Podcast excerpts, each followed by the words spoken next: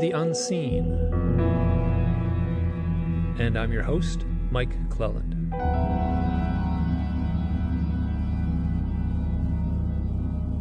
This is part two in a conversation with my friend Ron Johnson. Now, I have long wanted to do an audio interview with him, but I knew full well it would require a lot more than just one hour. So, I am doing a series of audio interviews that will basically be one big long interview. And right now, you know, I'm really not sure how many interviews it'll take, but I am certain there will be at least three, and there will probably be more. Maybe a few more. I'm I'm not sure. Now, in the first episode, which was posted last week, Ron talked about the events in his childhood, as well as a few ghost hunting stories. And on this episode, we will talk about his Bigfoot research, which is fascinating, and there's some paranormal stuff in there that is is nearly beyond belief. And we will also talk about some of his encounters as a young adult. And we also talk about an owl experience. I actually have a couple of them. Now, Ron is a very soft spoken man, and there is a shy side to him. And when I first met him back in 2008 or maybe 2009, I would never have expected him to come forward and be so open with his experiences. When I met him, he was very reticent and he was very shy about sharing his experiences. And I have seen a powerful change in him over the last decade. And I can sense there is a need in him to get these stories out. As I said earlier, this is part two in a series of interviews. This conversation was recorded on Tuesday, September 2nd, 2020. Please enjoy.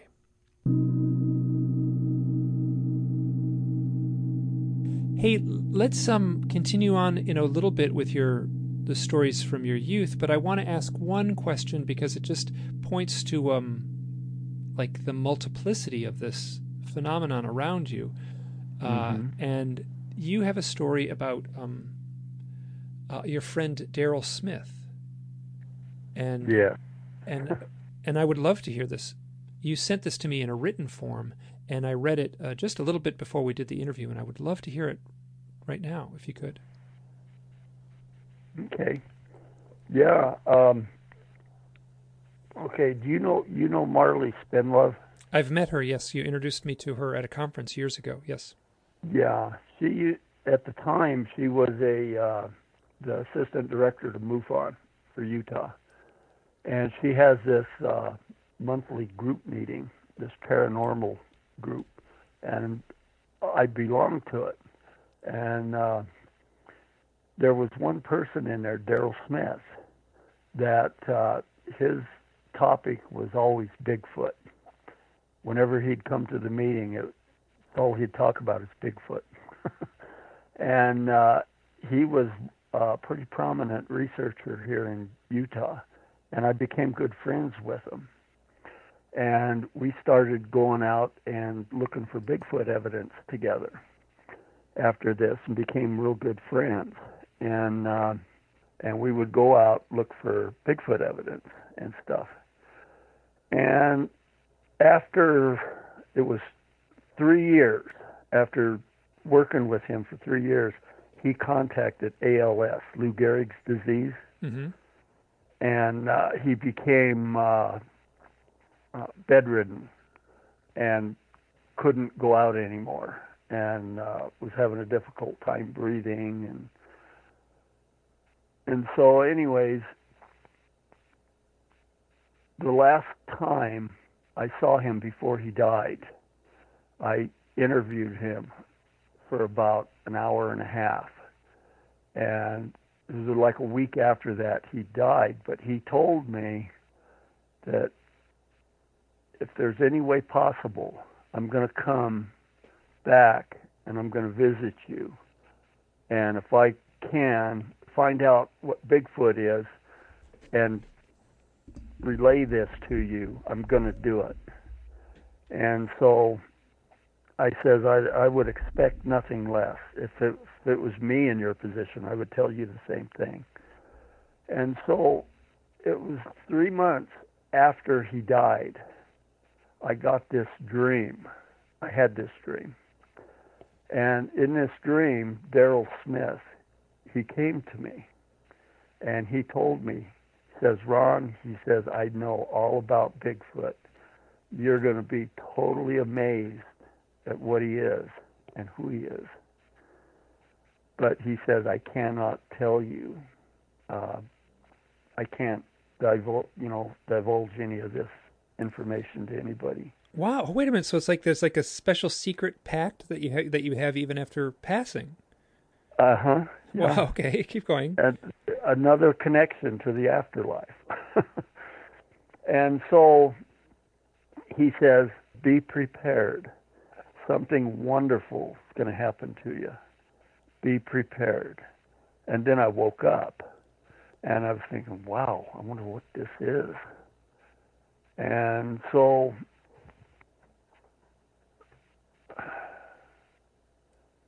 I, God, how long was that? I think it was about another two, three months goes by. This is in uh, May of 2012. Actually, it was May 5th, 2012. A friend of mine, Philip Jensen, he works at one of the coal mines up here in the uh, Book Cliffs. And uh, he was a truck loadout boss and don't worry, he he gave me permission to use his name and stuff. And and Philip, he was going home from work one day, and he saw this. He thought it was a bear at first, but when he stopped his truck and got out, this bear stood up, and he said it looked like a big gorilla, and and then it walked off and this was on the side of the road. And so he got in the truck and went home, got his wife, and came back up there, and they stayed there till dark, looking around, trying to find footprints and stuff, but didn't really see anything. So he sent me a, an email and told me that he of his possible sighting, and I told him that I would go up there and start looking for evidence. And so I went up there, and for five days, I'd go up there, not see nothing. No hair on the fences, no footprints, nothing. And so I kind of was thinking about giving up, and I happened to be in Price, and I stopped off at my cousin's house, and I asked him if he wanted to go up and see where the Bigfoot sighting was, and sure, yeah, he said I'll go. And so I took him up there and didn't have any cameras, didn't have nothing with me. We just drove up in my car. and uh I'll be darned, we saw him. He was off the side of the road. And we both saw him. I didn't have a camera with us to take pictures or nothing. it Describe what you saw. And it was a uh, it was a Sasquatch type creature. It was a biped on you know on two feet. He was approximately eight and a half foot tall. Uh, he had a great big head with, and he had this kind of not real long, but this it was probably the hair on him was probably about four or five inches long in length. Mm-hmm and it was matted. Uh, there was gray hair mixed in with it, making it look old. Uh, had real deep uh, set eyes, uh, real prominent brow bones.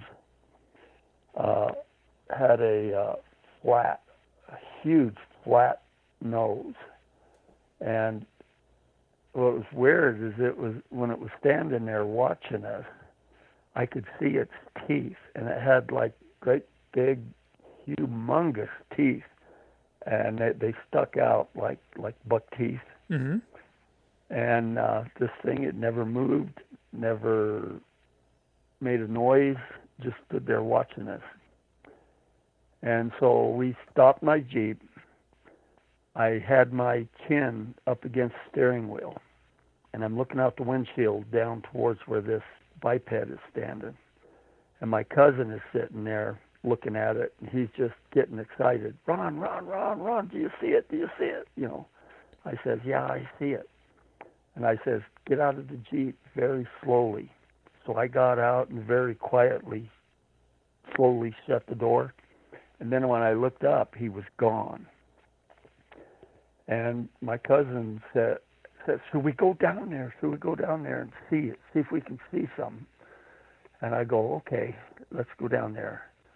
So we started to walk down there, and as soon as we got off the road, I got this telepathic message to uh, stay back, do not approach.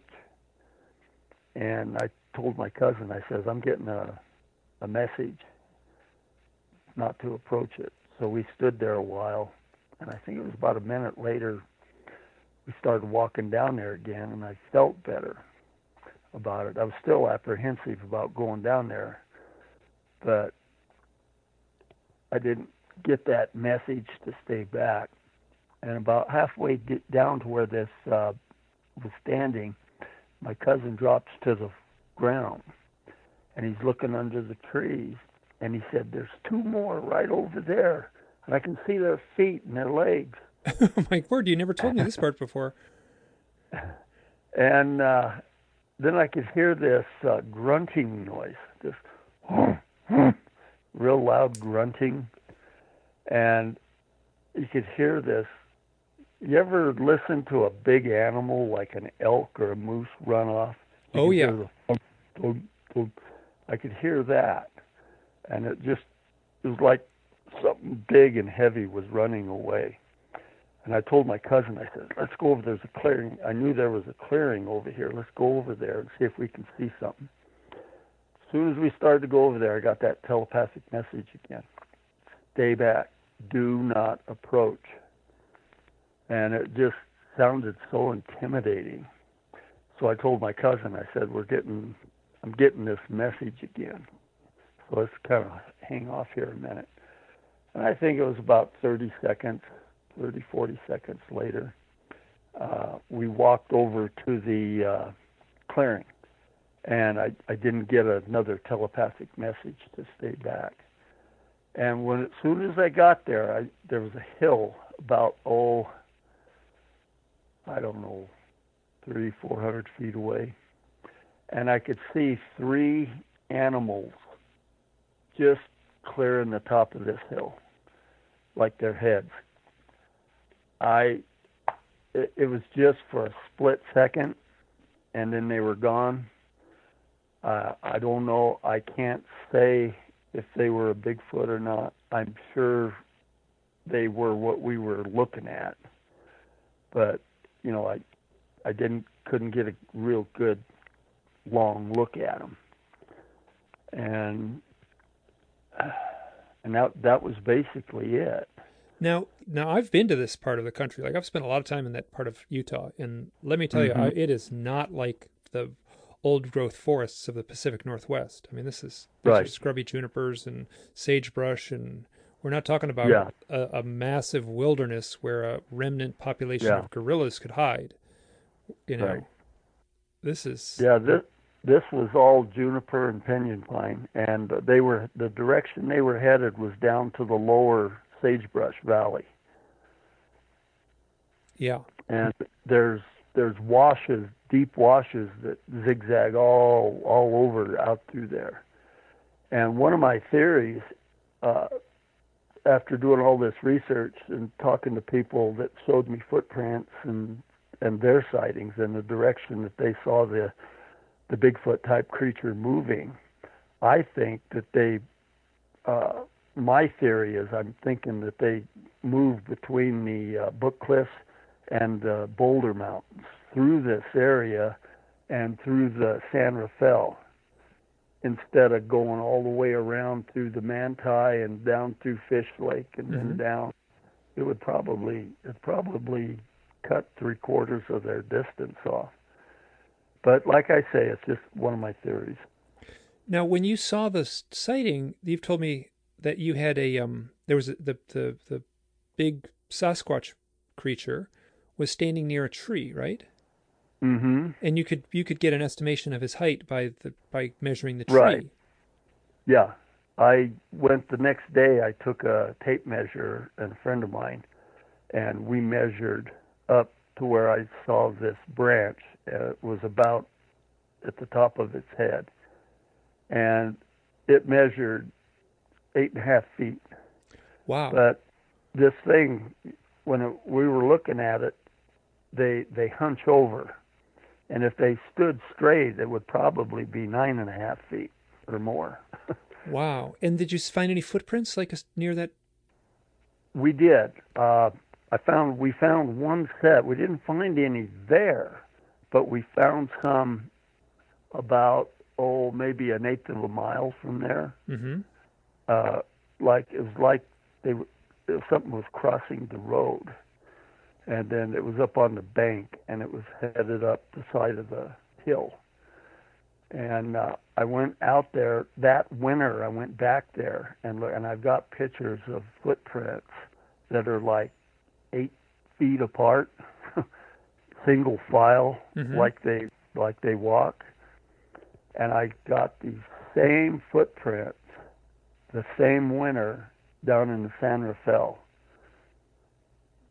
So I'm hoping that uh, that kind of sheds some light on it for me on this theory of mine of that it travels, you know, between the two mountain ranges. And and did you take plaster casts or just photographs of the of the prints? Well, I just got photographs of Okay. them, but I do have plaster casts of footprints taken out of the Uinta Mountains. Mm-hmm. out of uh, up by Kamas, uh, on the uh, Hoyt Peak area. Mm-hmm. But anyways, back to Daryl, and I was thinking, okay, this is what Daryl was uh, telling me to be prepared for, and like a ding dong, I wasn't prepared. I didn't have any cameras. I didn't have nothing with me. But uh, when I had this dream of Daryl telling me this, I had another dream right after that. And this is, I kind of got ahead of myself when I told you this story. Because I had another dream between the sighting and, and Daryl's dream. And in this dream, it's weird. Something woke me up and I can remember getting out of bed and going into the living room, and this Sasquatch appears in my living room. Oh, oh, oh, let me just interrupt. So, so, are you awake and in the living room, or do you feel this is a dream state? I think I am. I I don't know. Everything seems so different. It seems like an altered reality. It's it's weird. It's like that owl I told you about. Mm-hmm. the same feeling that I saw in the driveway. And but this Bigfoot is only like seven foot high. He's a small one. And he calls me my brother. And he says, Daryl sent me to see you. Oh, can I just interrupt? Did it say the, did the words come out of his mouth, or was this telepathic? It was telepathic. Okay, thank you. Everything was telepathic. And he asked me, he says, I would like to take you to see my, to meet my family. We have families just like you do. and, and I says, sure, let's go. And before we left, he gave a prayer and asked God, in the name of Jesus, to protect us while we went. Uh, this is what it was strange. And so he turns into a pillar of light. I turn into a pillar of light. And we reappear in this, it looks like a cave, and there's other Bigfoot in there. And they're eating, tearing this deer apart and eating on it. And they offered me a piece of it. And I told them, no, thank you. and they were telling me this is these are my parents, these are my brothers and sisters, and they says we see we have a family structure just as you do in your reality. and it's weird, but apparently, I guess they travel. But I don't travel interdimensionally. But I don't know. This seems so dreamlike, but it seems real. I don't, it, it's hard to explain. Now I'm gonna. And so, so Whitley Strieber's wife Anne, um, uh, cataloged a lot of letters that had arrived at the, their home after the publication of the Communion in the in the late 1980s, and she said the number one sentence that would reappear and reappear within these letters was the line, "I had a dream that wasn't a dream." And so, yeah. so when you're, I can hear you fighting to describe this. Now, I have some experiences too that I that I fight to say like, like I think it was a dream, but I'm not sure. And and I can I can hear that that that in your voice, that same tension to of trying to understand yeah. what it might have been. I I I I just I want to know that it's like when I saw that uh, four foot tall owl out that I told you about. It was the same thing. I woke up, went into the living room, and it, it was just I don't know. I don't know what word I'm looking for. Surreal or it was different. and then keep going because that was the, you went onto the front porch. Oh yeah, I went out onto the front porch, and this was I don't know, must have been early in the morning, two, three a.m. or something like that. And I went out on the porch, and I could. What's weird is I could feel the cold concrete on my bare feet. And I went out and I could feel the breeze blowing. And I'm looking, and there's a glow out in the out in my driveway, and there's this four foot tall, and I I I I'm not saying four feet to be exact. I'm just it's approximate. It's just a one big ass owl. and it's standing there looking at me and it's got like two horns coming off the top of its head. And it's never says nothing. It just watches me.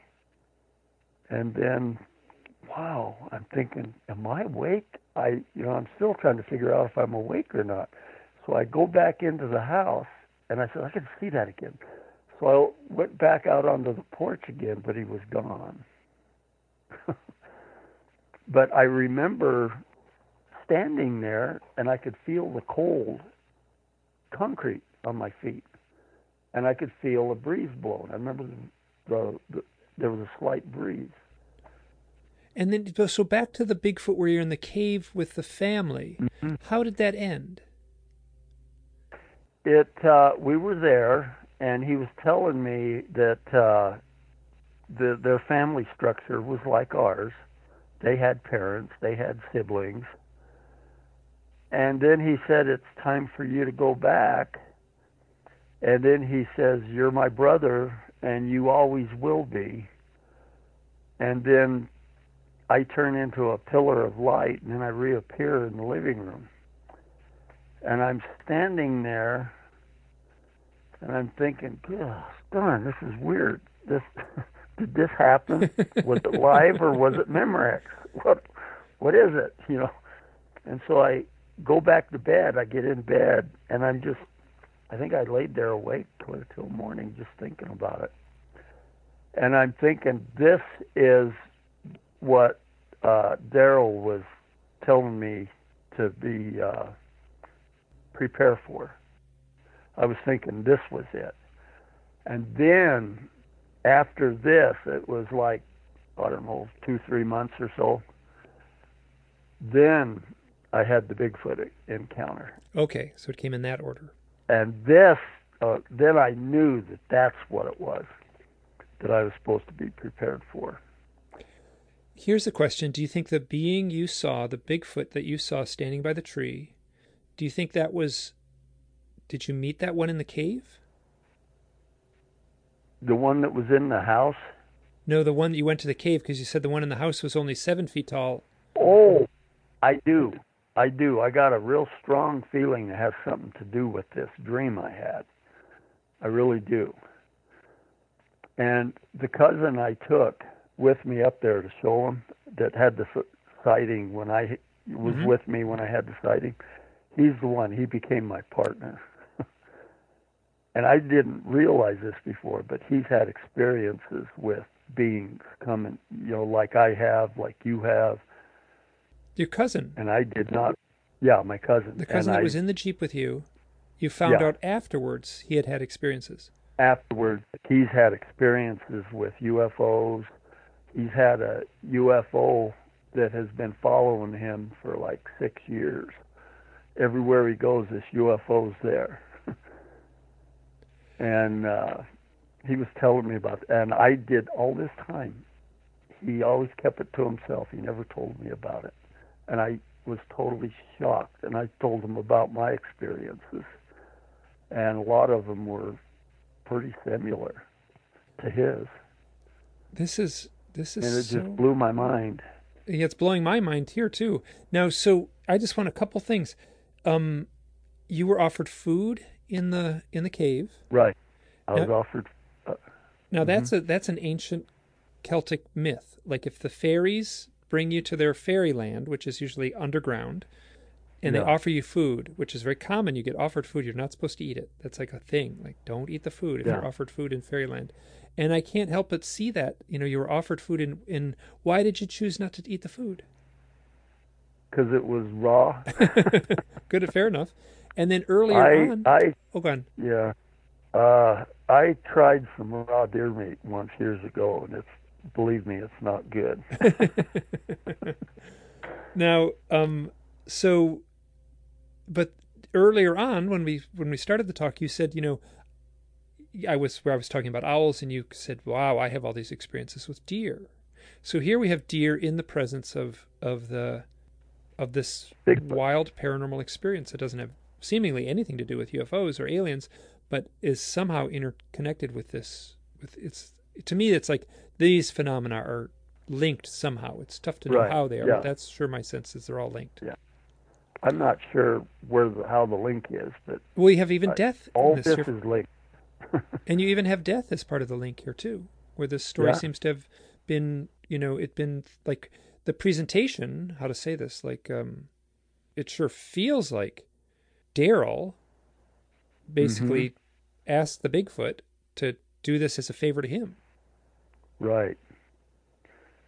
Yeah, it, it it's odd. I I think about it, but all I can do is speculate on what it is. Well, now in the in your written work, you said that the here I'll just read what you wrote here. Uh, the Bigfoot tells me you're my brother, just as Daryl is, Mm-hmm. forever and all eternity. Mm-hmm. Hugs me, then disappears in a flash of light. And did that happen in your home, or did that happen in the cave? No, that happened in the dream, Okay. And then I turned into a a pillar, back into a pillar of light, and then reappeared in my living room. Okay, gotcha. Yeah, it it.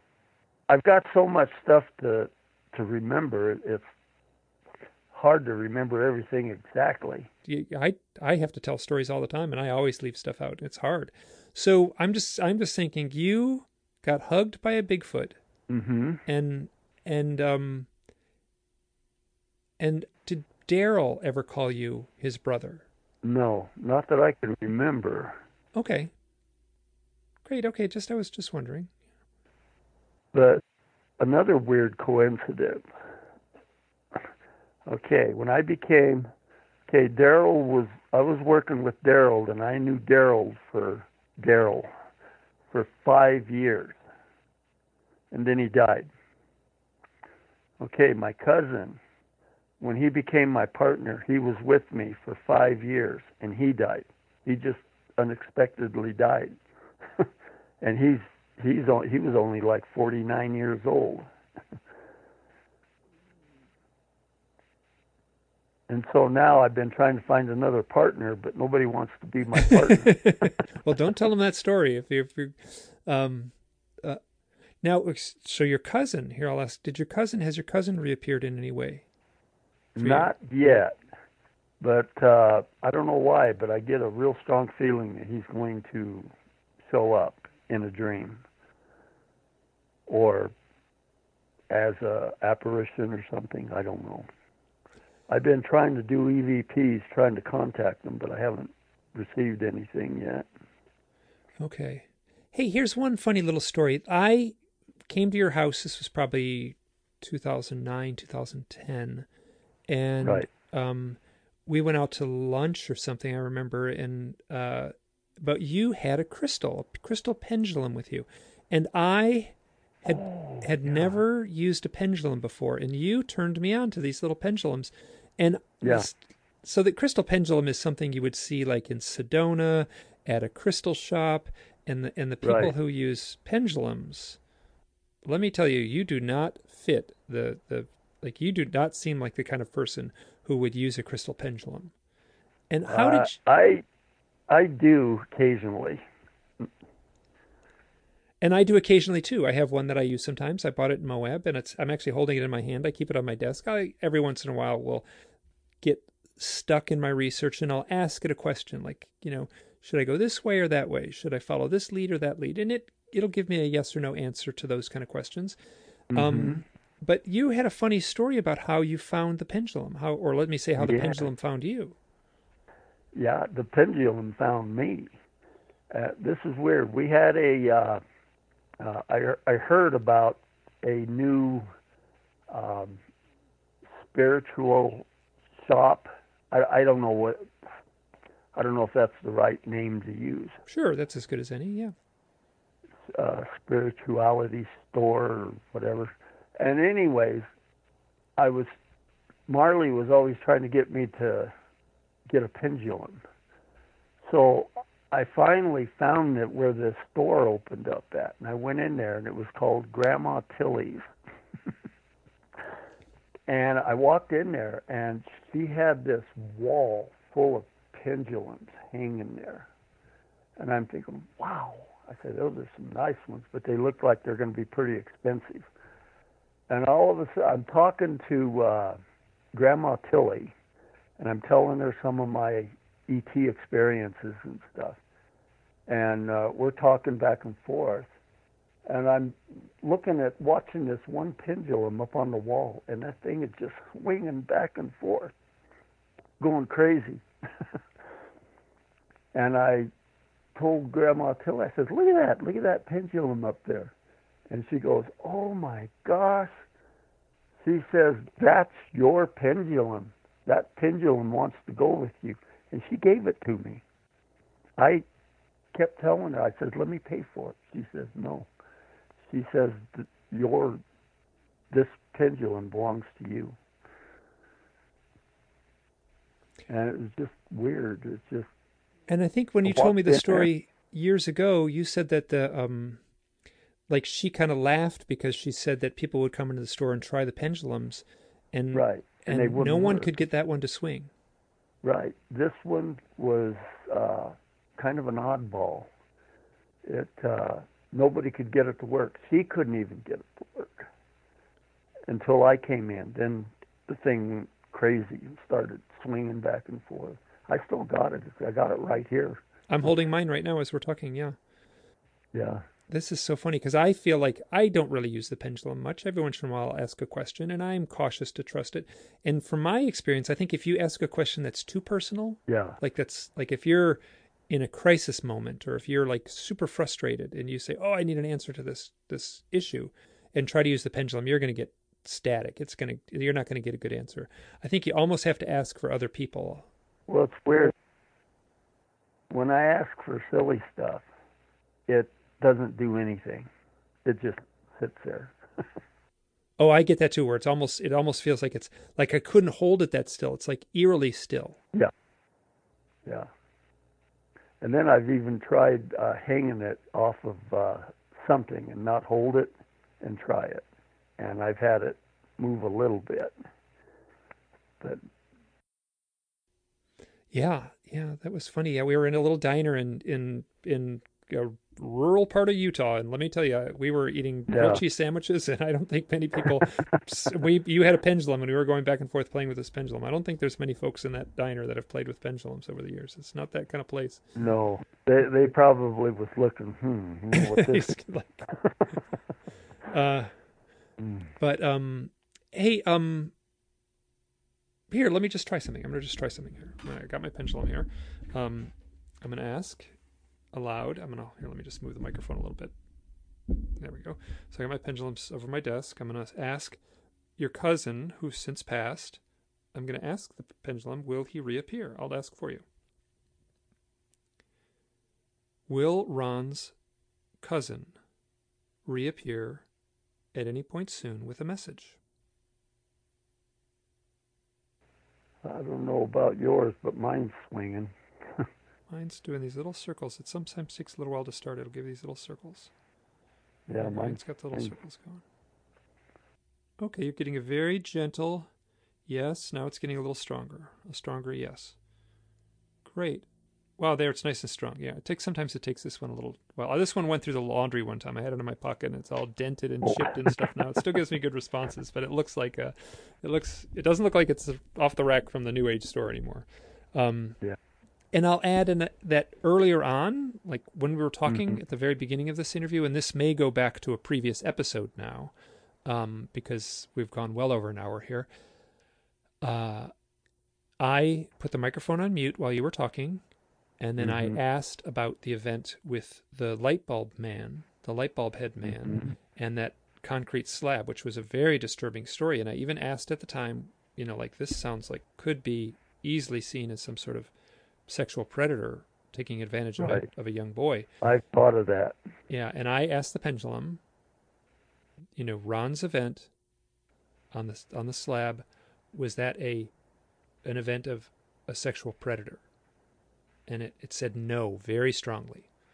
So Oh, really? and I'm cautious to trust that, you know, but I, Hmm. I, I, I, I use it very cautiously as a tool. I guess. Yeah. Let me put it that way.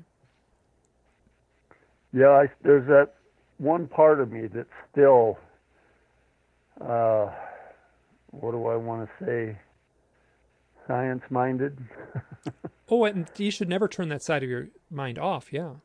yeah, yeah, I mean, you, Right. you have to be pragmatic, I guess. You know, you can't turn. Yeah. You have to be both, right? You have to be open to extremely, right. uh, how to say it? You have to be open to the strangest, most, most absurd, or most Not everything is the easiest, simplest answer. exactly. But at the same time, you still have to you still have to wrestle with the the pragmatic stuff. Right. Okay, after the uh, uh, experiences in Riverside and after that in the dreams, hmm okay, in 1972, we moved to Utah, to Price, Utah. And I went and got, in 73, I went and got this job in Grand Teton National Park at uh, Colter Bay Village. And every other weekend, I would drive back and forth between Grand Teton and Price to visit my parents. And and I know that road so well. That was my stomping grounds for thirty years or so. Yeah, yeah, that's just right up there in your neck of the woods at the time. And so I would make these trips back and forth. And this one time in August, it was just before the park was going to close down and uh, our job was over with. I left the house. I left my mom and dad's house in Price. And the way I would go is I would drive up to uh, and go up Provo and go up Provo Canyon and take 40 over to 80 and take 80 to Evanston and then go up from Evanston to Grand Tetons. And I left the house and it was in late in the afternoon and I got to Evanston it was about just a little bit before midnight. So I filled my truck up and I went in and bought a microwave burrito and a Coke. and I came out and ate it and then I left and headed up north, up uh, Wyoming State Highway uh, 89. Oh yeah. That this isn't uh, US 89. This is uh, Wyoming 89, and it goes back into Utah, and then to uh, Woodruff and Randolph. and as soon as I crossed back into Utah, it was right on the crest of the hill. There was a big, massive flash of white light. It was so bright I couldn't even see inside my truck. I couldn't see the steering wheel. And everything went dead silent. I couldn't hear the engine running. I couldn't hear nothing. And then the light was there for maybe five seconds or so, and then it was gone. And I expected myself to still be driving, but I was parked in the bar ditch on the side of the road. The engine was off, and apparently I'd been there for quite a while. And so I got out of the truck and I'm looking around. I'm wondering what the hell just happened. What happened? You know, trying to figure out, put some reason to this. You know, and finally I says the heck with it. I'll just get in and take off and go back to work. So I got got into my truck, pulled out of the bar ditch, and drove drove on towards Grand Tetons. And what was weird, I only had about 175 miles to go. And when I drive, I drive 60, 65 mile an hour. And when I I had to be to work at 9 a.m. in the morning, and when I got there, I was 45 minutes late. and this is arriving at Colter Bay Village. I was 45 minutes late for work at that point of time. And I'm trying to put reason to this. And it was probably 12:30 past midnight when I left Evanston. And then this happened. And from where the flash of light occurred, I only had 175 miles to go. And it took me eight and a half hours to drive 175 miles. that don't seem right.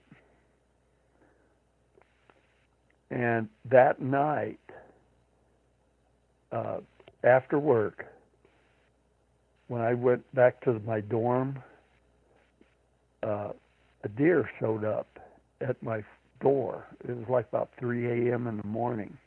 That night? Yeah, that same night. And this darn, I heard this noise at the door, and I got, it woke me up, and I got up, went and opened the door, and there's this doe standing there, and we're watching each other, looking at each other. And I'm thinking, how in the hell did this doe get inside here? This is inside the dorm. It's in the building in the building, inside the building. Was anyone else? Did anyone else see it? No. Nope. Just me. And uh, so we stared at each other for probably 15, 20 seconds. And then the doe just started backing off. And then it turned around, but it kept its head turned back at me and walked all the way down the hallway. With its head facing you? What's that? It walked the whole length of the hallway with its head looking at you? Yeah, just looking at me, it, like it knew where to go. And I'm out in the hallway just watching it, you know, thinking, wow, this is something, you know. And it goes all the way down to the end where the, there's double doors that have those bar latches that you push to open, mm-hmm. like in school. Okay, there was two of them, one on each end of the uh, hallway inside the dorm. And it gets down there, and then the door just opens up, and the deer walks out the door. The oddest thing I ever saw in my life. now, this is 45 years later or whatever this would be. What so you would have been about that would have been early 70s, and now it's 2020. Yeah, that, that was probably. See, I graduated in '71. That'd be 17, 18.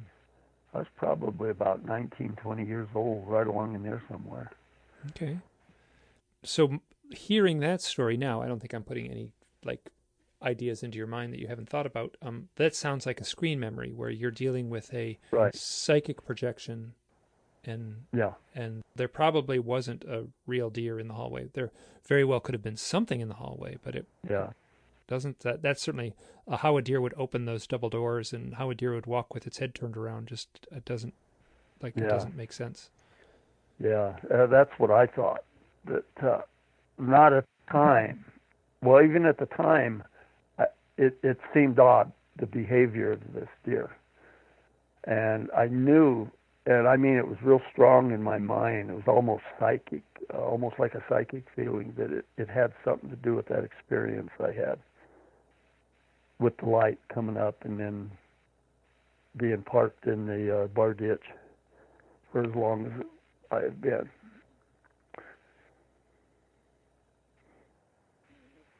But I one thing I remember, I we did a uh, uh, did me and Marley done a regression on this, and uh, she took me back to that time when the flash occurred, and all we got out of it was I drove into the bar ditch, shut the truck off.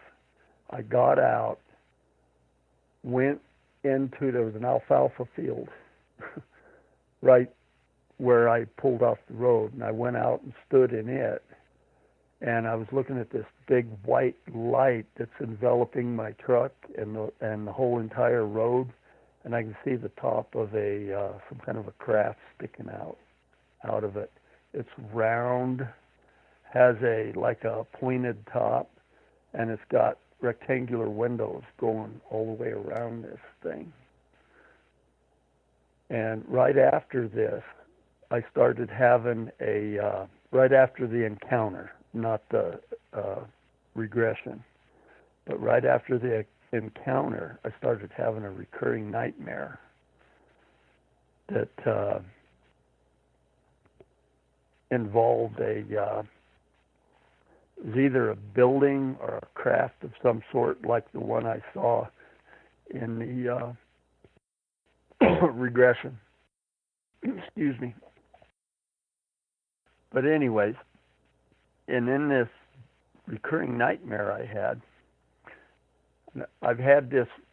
This lasted for about three years until about 1976 but it would start out, I'd be standing out in the country somewhere. Uh, it seemed like Utah, but I, I don't. I'm not really sure where it was at. But I'm standing there, and there's a round building floating in the air and a ramp going up to it. And when I wrote this dream down originally, I still didn't know that much about UFOs and I didn't call it a, a craft or a UFO. I called it a round floating building. yeah. and uh, I slowly walk up this ramp, and I know it's floating because I can see shrubs and uh, plants and different things underneath it. And so I walk up this ramp, and there's what looks like a set of uh, double doors that are there's an opening there that looks like might be for like French doors, but there's no doors there. And I walk into this. Uh, it's a torus-shaped room. It's like a donut. It goes all the way around, and if you walked all the way around, you'd end up where you started. And so I start walking around this torus, and I'm looking, at, and I'm on the inside and there's these big rectangular windows, and everything is rounded, curved. Uh, the ceiling seems to come down and curve into the walls, and then it curves back into the floor that I'm walking on. And in between each window, there's what looks like a beam coming from the center of this torus or donut shaped room down and it disappears into the floor. And everything looks like it, it it's beautiful. Everything is one piece. It looks like it's injected injection molded. mm-hmm. uh, it's a uh, black, shiny. It's almost like a porcelain. It looks porcelain, but doesn't feel porcelain, like porcelain. And so I'm walking around, and there's people lying on the floor on both on both sides of me. There's all kinds of people, every race, every color, child, both male and female, uh, infants. and I'm wondering what the heck are what's all these people doing laying here? And I'm wondering about them. So I walked oh. So here, let me interrupt. Were, were there adults too in among these people? Yes. Okay, got it. Adults, kids, babies, uh, uh, Japanese people, European people, every race, color you can think of. And there's a lot of them. And so I'm walking around this thing. I get about halfway around this torus shape, and there's a uh, arched doorway leading to the center. That would be in the area where the donut hole would be. And so I walk over that way, and the anxiety inside me is just building, and it's getting worse and worse. And I feel like I'm ready to explode. And so I walk into this doorway, and there's a stairway goes down a level. And this hallway is just wide enough for me to fit in. And the ceiling is real close to my head and so I start walking down the stairs, and I get down into the hallway below it, and it's dark, but yet I can see. It's like there's ambient lighting. I don't know where it's coming from. It's just there. and I start walking down, and there's doors on both sides, but these doors are only about, they come up to about the top of my nose or the bridge of my nose. And I'm walking on down, and the hallway comes to an end, makes a right hand turn, a 90 degree turn. But just before I get there, on the left side, there's a door that's partially open. And the anxiety is building up even more. The fear is just, you know, I, I want out of here. God, get me out of here. And I know there's something in that room I don't want to see. And it's just scaring the hell out of me. And so I stand in there a while, and then after a moment, I take off running past the open door and make the turn. And as I run past the open door, I look in, and what looks like a uh, like a stainless steel table in the middle of the room, and there's somebody lying on it. And so I just keep on running down the hallway, trying to get away from this and I go down to the end of that hallway and make another right hand turn, and I run down that hallway and come to a dead end. And there's a door on the left. And I slowly push it open and I look inside, and it's a small room about 20 by 20 square, 20 feet by 20 feet square. And in the center of the room is a pedestal is an art, well a pedestal with a chair on it, an armless chair. And if you sit on it, I didn't sit on it at that time, but if you did and look at the wall, there's what looked like a giant chalkboard there. And this room had the real strong feeling of school for some reason to me. And so I tell myself, I'm going to get out of here. I got to get out of here. I can't stand this. The anxiety is just about ready to kill me. So I go back out and I run down the hallway, back the way I came, turn, go down there, and then I stop because I know that open door is there. On the, you know, when I after I make the corner after the turn, and then I, oh, sitting there, I think, God, I don't want to go past this. I don't want to go past it. And I said, I got to. I got to get out of here. God help me, you know. And so I take off running, and as I run past the open door, I look inside and can see there's somebody lie, lying on a table in there. So I run over, keep on running past, go to the stairs, go up on top, come back out into this big torus shaped room. And then I, the anxiety, about half of it's gone. I feel a lot better that I'm out of that dungeon. and so I slowly start walking on around, and I'm looking at all these people. And I finally I come back around to where I entered, and I go out the door, down the ramp, step off the ramp, and I wake up.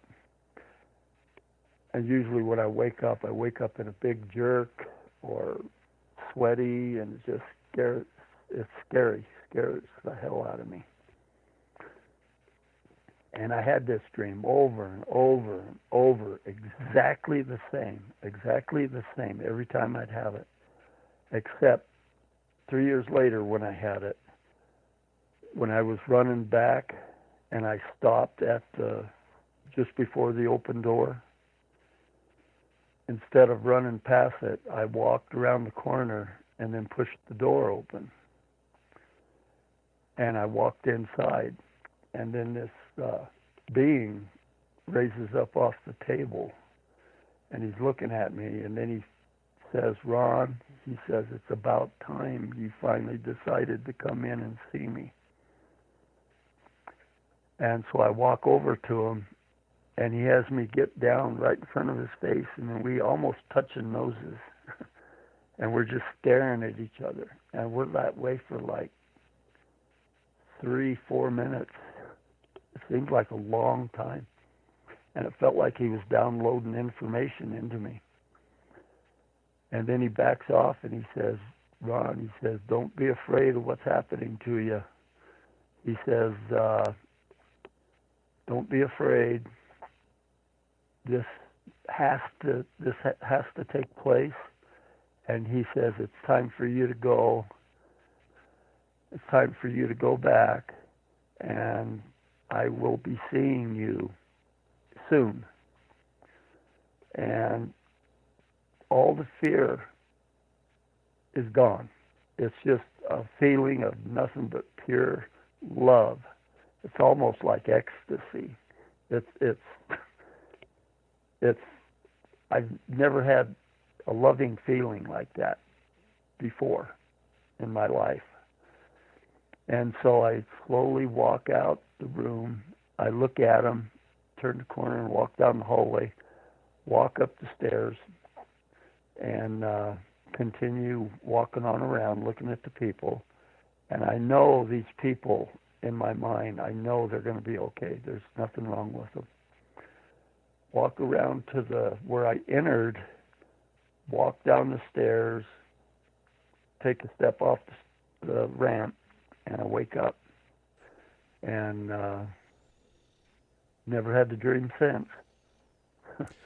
wow, that's a that's that, um, that, I mean that's a very beautiful ending to such a complex set of nightmare images, yeah. I guess.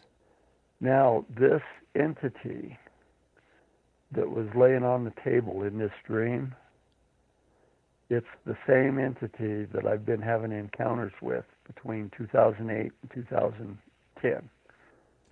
The name, with the name Elby. But this is a uh, a younger Elby. And is this connected somehow to the event where your where your car was on the side of the road when you were 19? Yes, yes. This okay. yeah, this dream started right after that experience, and um, uh, I know it's connected. All these experiences I have I think, are chronologically connected to one another. Oh yeah. The first part was uh, okay. The very first part, when I was a kid, seems like a uh, like a uh, prelude or a beginning, Mm-hmm. and then the experience in uh, Riverside, California, and the dreams I had after that, the experiences, seems like a like a purpose. Uh, seems like it was uh, for hybridization, and then the experiences I've had after that are more conscious consciousness Mm-hmm. uh, there's like a uh, not a reason, but a uh, it's more like a uh, a reward. That's the only way I can describe it.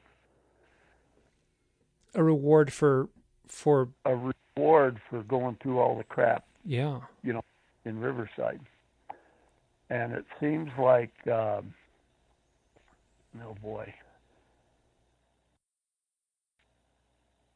Ah, this is really tough to talk about. it seems like uh, it's a reward because of all the different experiences and places that Elby took me to, and the things he let me do. He let me fly the fly a craft. Uh, he he took me out into space to see the Milky Way from the from a distance. He did all kinds of stuff with me. He took me to different dimensions, but uh, we'll get into that as this story progresses, because there's still before it happens before this. Yeah. So I've been just looking at the clock. We've been at it for over a little over two hours now, and uh, this has been just great. And um, and I will uh, I'll, I'll I- I'm not going to put this in one episode. I'll put it in two separate episodes, and then you know people can listen to it one at a time, and then there'll be a third or who knows fourth, fifth, who knows how long we'll go. I'm I'm not going to interrupt you too much, and I'm not going to try to to steer you in one direction or another. I just want to let you tell this story. Yeah. Oh, I hope this is going okay. Oh, it's going great. It's going great. I'm super happy how this is going. I, I think we're about the time when I should end this. We're into it about an hour. And what I look forward to is coming back and continuing this and just following this story and letting you and letting you get it out, letting you get this story out. So let's just take a break now. We can come back at a at a future date and then keep going from this point. How's that sound? That sounds great. Let's do it. Great. Hey, thank you so much. This has been awesome. All righty. Sounds great. Great. Thanks again. Okay. Bye bye. Bye bye.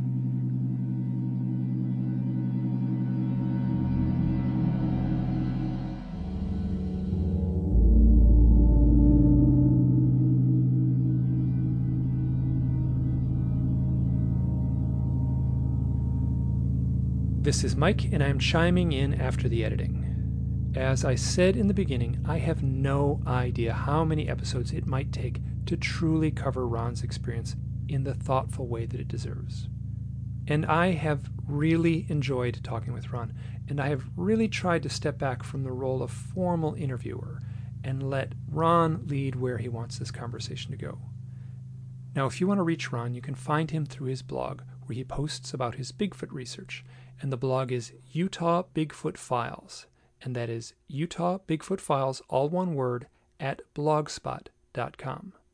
He's also on Facebook, where he posts beautiful scenic photos of the Utah desert, including ghost towns and sunsets. If you've made it this far, thank you so much. Bye now.